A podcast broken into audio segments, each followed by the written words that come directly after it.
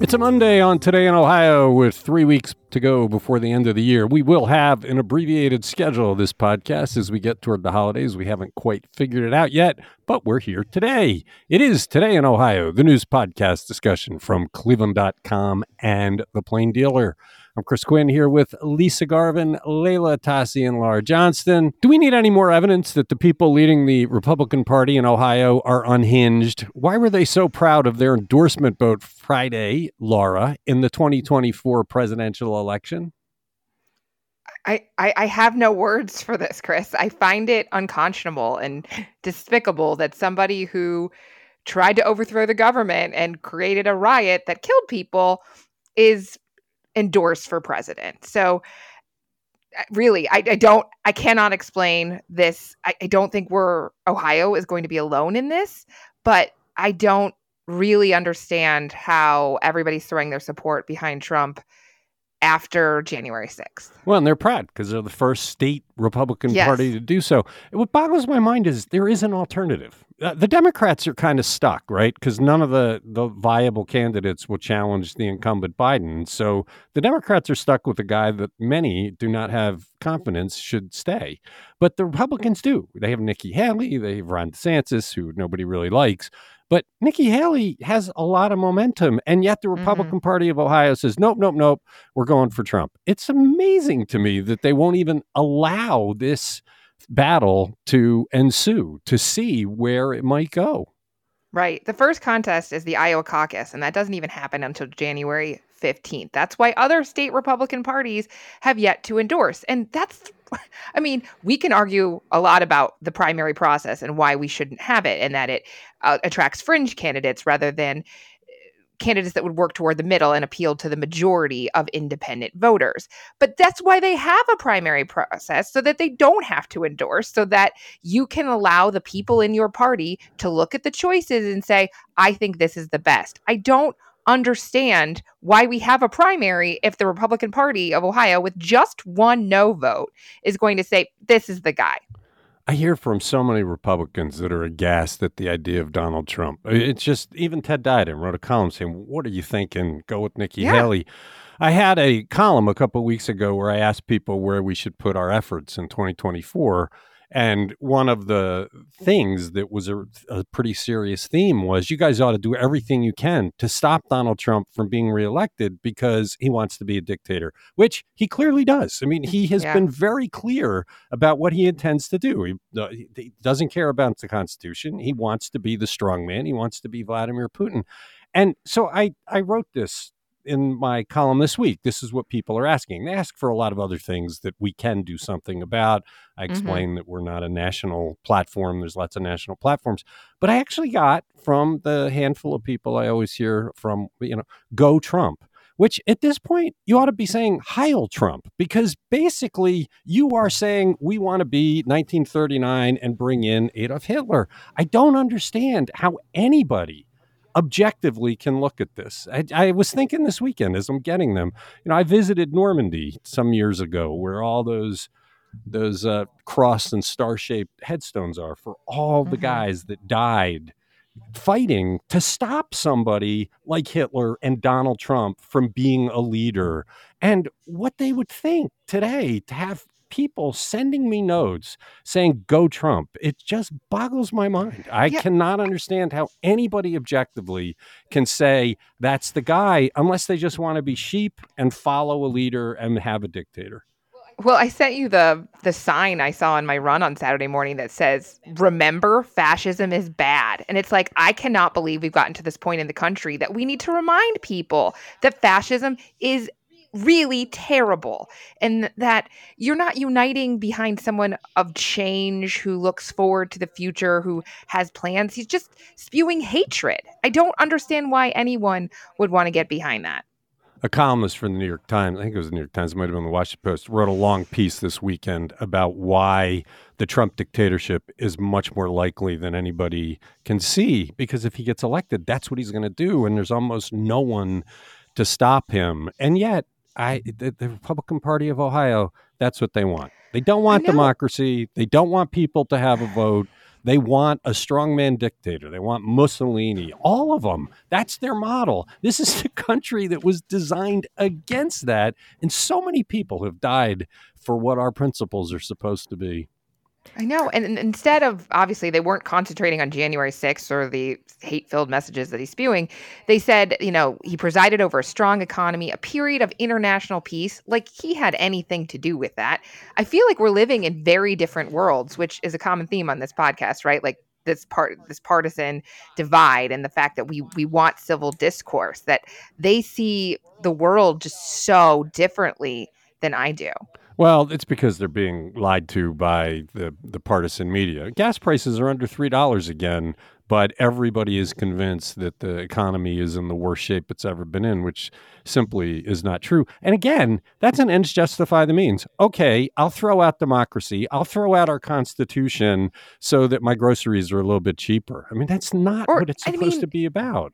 That's not even a, it's not a given, right? That's no guarantee. I, I just feel like people vote I don't know. I, again, I, I can't explain this. I said at the beginning, I'm trying, but I just see this so differently that I can't fathom feeling this way. And regardless, Ohio's primary election is March 19th. So uh, the people do get a decision. The, the party do- endorsement does not mean anything if yeah. the voters don't take it we should point out this is the same party that endorsed issue one in August and it got body yeah. slammed. They endorsed against issue one in November, body slammed, endorsed against marijuana in November, body slammed. So it's not like they have a great deal of impact on what people do. It's been proven that the people of Ohio have rejected them. No, but this That's is right. a Trump state. I mean, it has been. Is- it, has, has been. been. and and I mean, we knew plenty of of stuff about Trump the last time Ohio went for him. I know, Leila. I had the same thought. I I couldn't imagine voting for him in 2016 after what he got caught on tape saying. I did, I thought he was over then. So like, I can't put myself in the shoes. It just keeps growing and growing, and the disbelief. Well, I'm thinking of writing a column in response to the people that want us to push Trump to say we can't do that, but you can. Northeast Ohio proved that when it shows up at the polls, it makes a difference in Ohio. And if Ohio shows up at the polls, Northeast Ohio shows up at the polls next November, they can stop this. It's just in the previous elections, they really have not. So it's about Ohio, sane Ohioans taking control instead of letting the extremists rule. You're listening to Today in Ohio. This would have been unthinkable in the suburban neighborhood when I grew up, but with a lot of elderly residents fearing ladders, many think it now makes sense. Leila, what's the cost of hiring someone to hang your holiday lights and decorations? According to, to reporter Sean McDonnell, folks are willing to shell out between $600 and even $5,000 or more to have someone professionally hang their Christmas lights. I guess the average is about $1,100 or or you can have lights permanently installed starting at $3,500. Uh, Sean talked to, to one guy who runs a holiday and landscape lighting company who said the demand for this kind of service has really grown a lot and that he started doing this full time in 2017 after running a power washing business for years. His first year in business, he did $90,000 in revenue in two months. Now he does about a million dollars in that two month window. And this business owner divulged that some of his customers are the people who enter their homes in those holiday lighting contests. but he wasn't sure if that breaks the rules. I'd be surprised if it doesn't. Um, he says that the market is becoming more competitive too for this. A lot of businesses are starting to offer holiday lighting as a side hustle. Companies that specialize in landscaping or window installation or power washing are getting in the game as their normal business calendars start to slow down in the fall outsourcing the lights, I guess, could be an attractive option for people who, like you said, Chris, are elderly. They don't need to be clamoring around, around on ladders, but also one of the experts pointed out that a lot of newer homes have higher roof lines or a steeper pitch to the roof, which makes it pretty dangerous to get out there on a ladder. So, I did hear from quite a few people when I asked about this on my text account that they do it for that reason. They don't want to get on the ladder, they don't want their family to get on the ladder, and that this is money well spent to avoid the injuries. I just was staggered by it. Laura, you put a picture up of your house. It's charming and lovely. Could you imagine getting a thousand dollars for doing that? Well, to be fair, I only had to climb the ladder in one spot to put a wreath on our garage. Like I put garlands on the front porch. It takes me a half hour and I hung some of those kind of glowing balls from the trees. So I don't have and I have a if I wanted to do it and I wanted to do it across my porch, I would just stand on the roof and it's a straight line. I do see what they're talking about in those new like super peaked roofs. I would never be able to do that. However, you don't have to. You could just put them on the bushes or the trees. Like you get to choose where you put your lights. So um, that said, I love looking at Christmas lights. So uh, the more decorations, the better. I had an interesting moment because of this story. My wife comes down the stairs and says, "So I make a straight comment in the car, and it becomes a front page story." He's just said, "Yep, figuring that- that, out that That's about the After how size. your, of- many your lives become news. oh my God. My wife mentioned she heard lots of people were doing this in Solon. I'd never heard of it. Brought it back, and it turns out other people had. So we did a story about it. This and seems you like can a read it colossal waste of money to me. If you want my two cents. if I I, just- did Is your house all decorated? Yes, uh, but that's because Marty is is uh, Clark Griswold out there till you know midnight doing it. I mean, fear for his life, but he's he's. I mean, and, and yeah, and he even does the backyard. Who does their backyard? I did my backyard this year because I get to look at it and I really enjoy Yeah, it's it. true. It is really nice to look out the back window and see it. But I just think, I mean, you don't have to spend the money. There's so many easier, lovely. I love like you know the uh, the wreath on the on the house with the spotlight on it. Like just be classic and simple. You don't know who's who wants to d- dish out this kind of cash. I don't Yeah. People that I have drove- it.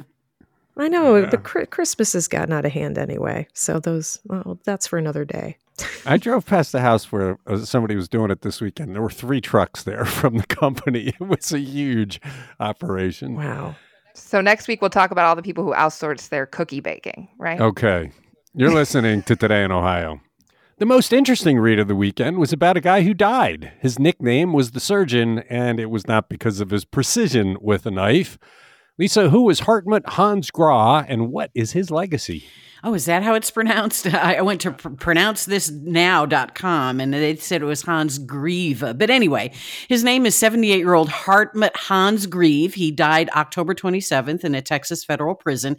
He was sentenced in 1983 to life plus 103 years for his role as an enforcer for the Cleveland Mafia back in the 1970s. The Carmen Zagaria crew ran a $15 million a year drug ring. They sold cocaine, LSD, meth, among other drugs, and they used violence to maintain their dominance in the trade. So Graewe and Kevin McTaggart, who used to work for Danny Greene before Danny Greene got blown up, um, they were the top enforcers for the Zagaria gang. They went after rivals and deadbeat dealers. About seven killings have been attributed to this gang overall. Graewe was actually a Tremont native. He grew up in Tremont. His mom ran a pickle stand at the West Side Market. Among his victims were Keith Ritson, who was a Danny Greene former bodyguard. Graewe shot him in 1978 and dumped his body in a quarry. In 78, he killed a disgruntled cocaine dealer on a boat while the dealer was looking at ducks and then dumped his body in the water. 1980, he cut off the head and hands of a gambler who refused to share his winnings, and then they dumped his body in Ashtabula County berry field. And he also plotted to kill two FBI agents once he learned they were investigating him. So Graewe's attorney, Mark Stanton, says he was a real scary dude. He says, When I first met him in prison, my knees were knocking under the table. Six foot tall, 280 pounds, with a very menacing aura and diamond shaped eyes. Yeah, he sounded vicious. This all predates me, but when you read what he did, I mean, human life meant nothing to this guy. He wasted it profligately. I, it's amazing to me. All his buddies called him the surgeon because of the way he just sliced people up. Mm. Uh, great story by Adam Ferrise about some of that mob history going on back in the day. You can read it all on cleveland.com, and you are listening to Today in Ohio. How popular is that nonstop flight from Cleveland to Ireland? And is it likely to last longer than some of the short lived international flights we have had in the past? Laura? Well, I really hope so because I want to go at some point and I can't go in 2024 to Ireland. But I bet everyone on this podcast knows someone who went to Ireland in this past year on Aer Lingus and someone who's planning to go next year. It's on a whole lot of Clevelanders' bucket lists. Obviously, we have a huge Irish population or people who claim to have Irish heritage in Cleveland. And suddenly it's both convenient and relatively cheap to fly there. So, in the first full month of operation, more than 5,900 people took that new flight. That was in June. It was 95% of seats all occupied. And that's pretty uh, equal to relevant flights from Chicago, New York City, and Philadelphia.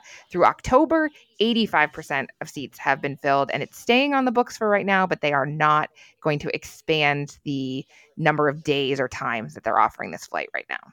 And it sticks around for at least a little while because it's subsidized. There, there's right. a guaranteed. They, they, guaranteed $12 million for revenue offered by Jobs Ohio. That's how they got this flight in the first time point. That's the private economic development arm of the state. So I don't know if you guys remember, obviously it was pre COVID, 2018. That was the last time we had a European flight from Cleveland. That just lasted six months. And I still remember 20, uh, 2008 when it was Cleveland to Paris. I believe that was Continental. And that was axed after just four months. And that was a lot of fanfare that started that flight.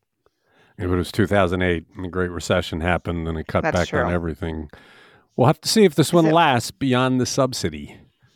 You're listening to Today in Ohio.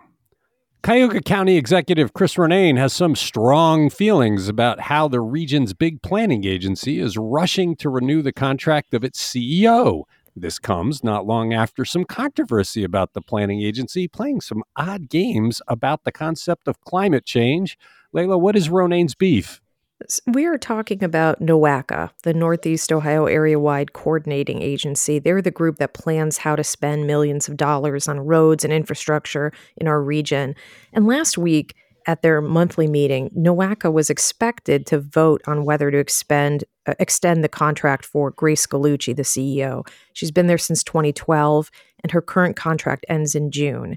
If the board approves this extension, it would carry her to 2027, making just over $291,000 a year with the possibility of 3% raises based on performance. But County Executive Chris Ronayne, who is on the board and is a member of the executive committee, has really objected to the way this proposed contract extension is being handled. He wrote a letter last week to the board chair, John Hamercheck, making his case. He said that this contract is being rushed through without proper vetting and without a detailed performance review of Gallucci. He said the executive committee discussed it in a single meeting in November in executive session and that they were expected to vote then to send it to the full board for approval. And Ronayne wasn't ready to do that. So he voted no during that executive session. He also said that Gallucci was there in the room while they were discussing her contract, which he thought was inappropriate. Hamercheck fired back a written response and said Ronayne's wrong. They've done their due diligence and they've actually discussed the contract three times. Meeting minutes show that actually, yes, they did at least discuss it once before, but Ronayne in that case had sent someone in his proxy mm. to that meeting. Then Ronayne sent a letter back to Hamercheck an hour before the meeting was supposed to begin on Friday. And in that letter, Ronayne said Gallucci had passed a letter to Hamercheck during that November executive session discussion about her salary. Ronayne said that he he hadn't seen Gallucci's proposed contract before the before the vote and that his request to slow this process down fell on deaf ears. So when the matter finally came up for approval on Friday, they voted to table the issue until their next meeting in January. A motion to postpone that vote was approved 23 to 14. Ronayne voted no, obvious or voted yes to table it. Obviously, Dale Miller, Cuyahoga County Councilman, Parma Mayor Tim DeGeeter was another who voted to table, and Cleveland City Councilman Kerry McCormack. Those were among the ones who voted in favor of postponing the vote. One of the big complaints that people have about nonprofit boards is that the board members become serfs to the CEO when the board is supposed to be the watchdog for the CEO. And the idea that that Gallucci would be in the room while they're talking about this is everything you need to know about this board not doing its job. That's just not appropriate. You're supposed to meet in executive session and have an honest discussion about the performance before you renew the contract. And Ronayne's got a point. If you'll you'll remember though, he and Justin Bibb were pretty offended back six nine months ago when they were putting out a statement at NOACA that was kind of negating the whole idea of climate change because some of the wackadoos on the board believe it's God's will. We did stories mm-hmm, about this, mm-hmm. and Gallucci was not taking control of that. She was yes. going with that wave. So they should be talking about should she still be the CEO? How can you be the head of a regional planning agency and not emphatically say, climate change is a problem and we need to think about it as we map out the planning and sprawl. Mm-hmm. So this is actually all points to Ronayne for slowing it down, trying to do the due diligence. Every nonprofit board should operate like that. Yeah, it's unclear what exactly Ronayne's beef is. Whether it's you know with Gallucci, but in his early letter, he specifically said that he wanted her to be reviewed on leadership and that does suggest that it could have something to do with the fact that she nearly let climate change deniers completely derail that climate action plan. I don't uh, I, effort. I'm always suspicious of Ronayne's motives. I wonder if he's got somebody in his pocket that he wants in that job and just wants her out of there. I mean, he does have some points, but also I felt like he was asleep at the switch a little bit. Well, I think he woke up on the climate change issue because they did they did overcome that. They did manage to to change people's minds, and it sounds like now that they're it's time to renew her contract. It's a very expensive contract. What he's saying is, let's talk about it. I don't see how that's a bad thing, and for her to be in the room during that discussion is completely mm-hmm. inappropriate Hamercheck is way out of line for putting the board members into that. I think position. though, Lisa, what you're what you're saying is he's he was asleep at the switch when they discussed this in prior meetings, yes. right? Mm-hmm. And that he yeah, he, he probably should have gone to those meetings instead of sending someone in in his place. But I completely agree. Gallucci should not be in the room True. while they're discussing. What's the point of being an executive session?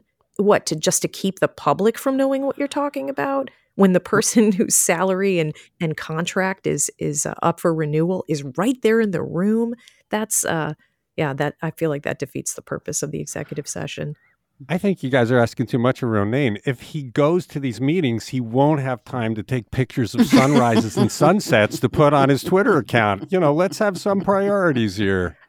Oh, man. You're listening to Today in Ohio.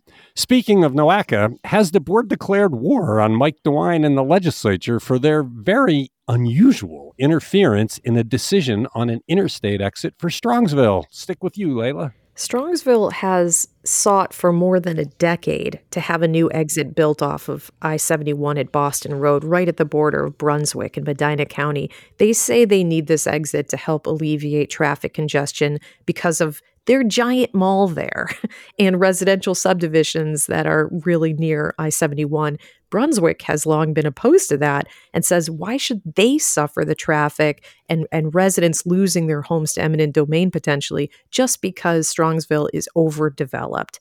So then the state stuck its nose into this issue. An amendment inserted into the state's two year budget bill by Republican State Representative Tom Patton, who represents Strongsville, required construction of the exit, even though federal law requires the Ohio Department of Transportation and NOACA to approve the project. After signing the bill in March, Governor DeWine said he was concerned about subverting normal highway planning procedures, but that he would try to broker an agreement. Well, NOACA on Friday at this meeting voted unanimously to oppose the exit.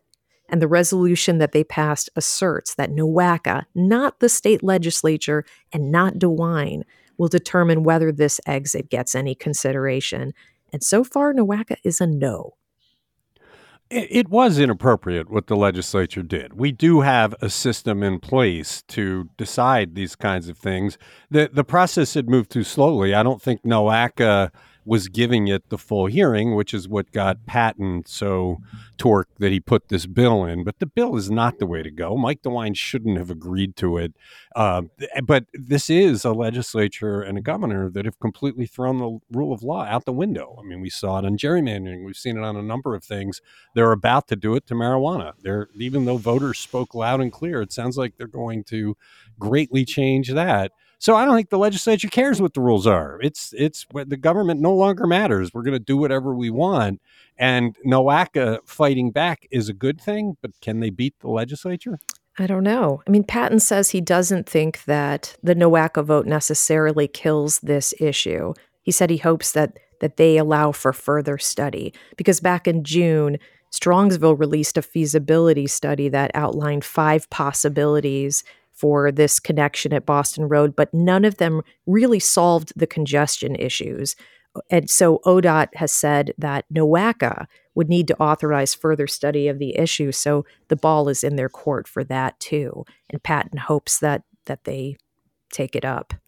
It is disappointing that NOACA is not looking for a solution here. There's clearly a conflict and the the options on the table don't really work as they now stand. But why aren't we looking for other potential options? Why isn't somebody trying to find an acceptable solution but they have been just... doing that. They've looked at other exits and talked about other exits. And i think Patton, to his credit he was tired. This has been a decade long fight between strongsville and brunswick. I don't even know if it can be resolved but but that's what NOACA is supposed to work toward. So so you're saying, well, they tried. Well, you shouldn't give up. You should keep trying until you come up with a workable solution. This isn't the answer. Throwing out the whole system of how you choose where to put interchanges because one legislator is tired of it, that's that's not the way to get to a good solution. You're listening to Today in Ohio. For decades, we've been told that sugar is bad for us for a whole bunch of reasons. Suddenly, however, because of university hospitals, we may see sugar as a powerful weapon against a terrible cancer. Lisa, what is the sweet news? Yeah, this is fascinating to me. And I worked at a cancer center for 17 years, and I've never heard anything like this. Researchers at UH Seidman Cancer Center have discovered that glucose, which is that simple sugar that your body uses as fuel, makes pancreatic cancer cells more susceptible to chemotherapy.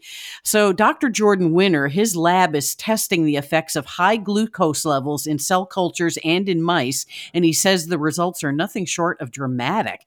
He said mice with pancreatic tumors usually died within about two months, but high blood sugar in other mice caused the tumors to stop growing, and they were all alive four months later.